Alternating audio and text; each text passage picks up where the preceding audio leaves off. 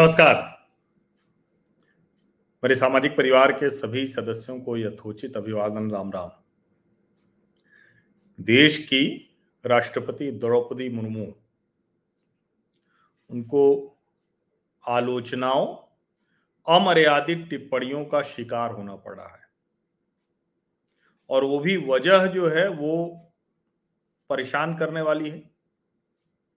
देश के लोकतांत्रिक ढांचे, संवैधानिक ढांचे में किस तरह से सर्वोच्च पद पर बैठी महिला के लिए सिर्फ़ इसलिए इस तरह की टिप्पणियाँ आ रही हैं क्योंकि वो महिला एक भारत में कहें तो सुविधा के लिहाज से पिछड़े समाज से आती हैं।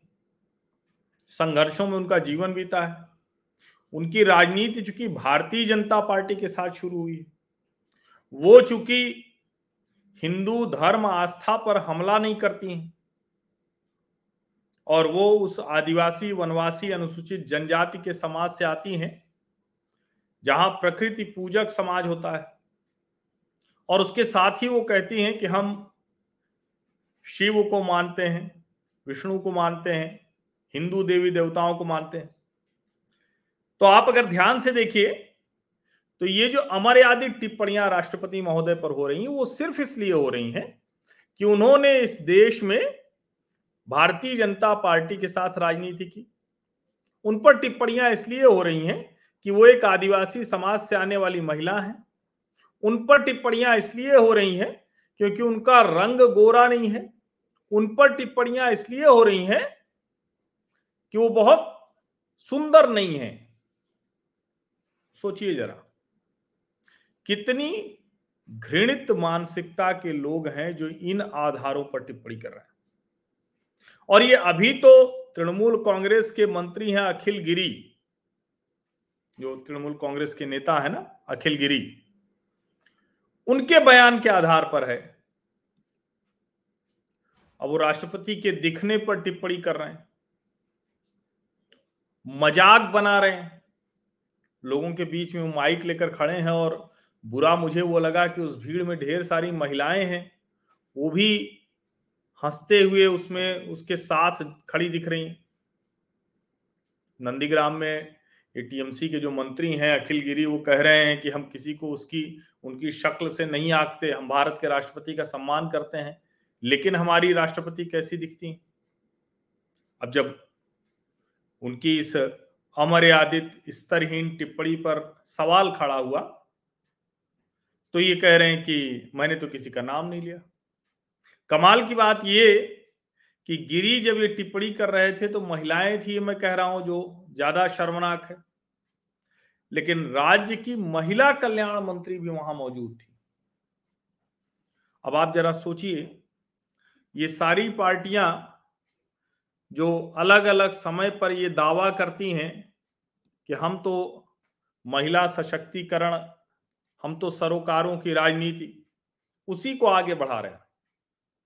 और सोचिए, पश्चिम बंगाल में सरकार ममता बनर्जी की है। ममता बनर्जी खुद एक महिला है। और क्या किसी भी व्यक्ति को, वो महिला हो या पुरुष, किसी भी पार्टी का हो किसी के रंग रूप के आधार पर टिप्पणी करने की सोच भी आज के समय में होनी चाहिए क्या? वो भी जो सार्वजनिक जीवन में हो और सार्वजनिक जीवन में जो श्रेष्ठ पद होता है, वहाँ बैठी महिला के बारे में टिप्पणी। और ये कोई पहली बार नहीं हुआ है। कांग्रेस के नेता हो, राष्ट्रीय जनता दल के नेता हो, लगभग हर पार्टी के नेता जब राष्ट्रपति पद का चुनाव द्रौपदी मुर्मू लड़ रही थी तो सिर्फ़ इसलिए उनकी आलोचना हो रही थी कि वो भारतीय जनता पार्टी की प्रत्याशी थी? और तो और कमाल हो गया। ये कमाल कोई अच्छा वाला नहीं हुआ है। ये गंदा वाला कमाल है कि उनका एक चित्र आ गया। उनका एक चित्र आ गया जिसमें वो शिव मंदिर में झाड़ू लगा रही थी, सफ़ाई कर रही थी। उस पर भी उनके ऊपर टिप्पणियाँ की गई। आप सोचिए जरा। इस बात की प्रशंसा तो हर कोने से होनी चाहिए थी।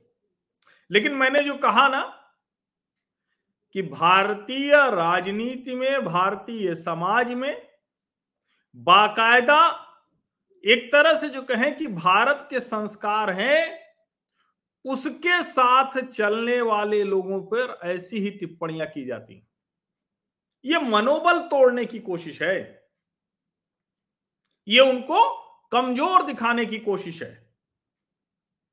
और ये तब भी कमज़ोर दिखाने की कोशिश चल रही है जब एक महिला जिसने अपने जीवन में जाने किस किस तरह का संघर्ष किया, निजी जीवन में, अपने सामाजिक जीवन में, जिनको बहुत संघर्ष का सामना करना पड़ा, जो बहुत छोटे से, बहुत, जिसको कहते हैं कि सबसे नीचे के चुनाव से लड़कर सबसे ऊपर तक का चुनाव लड़ती हुई यहाँ तक पहुँची।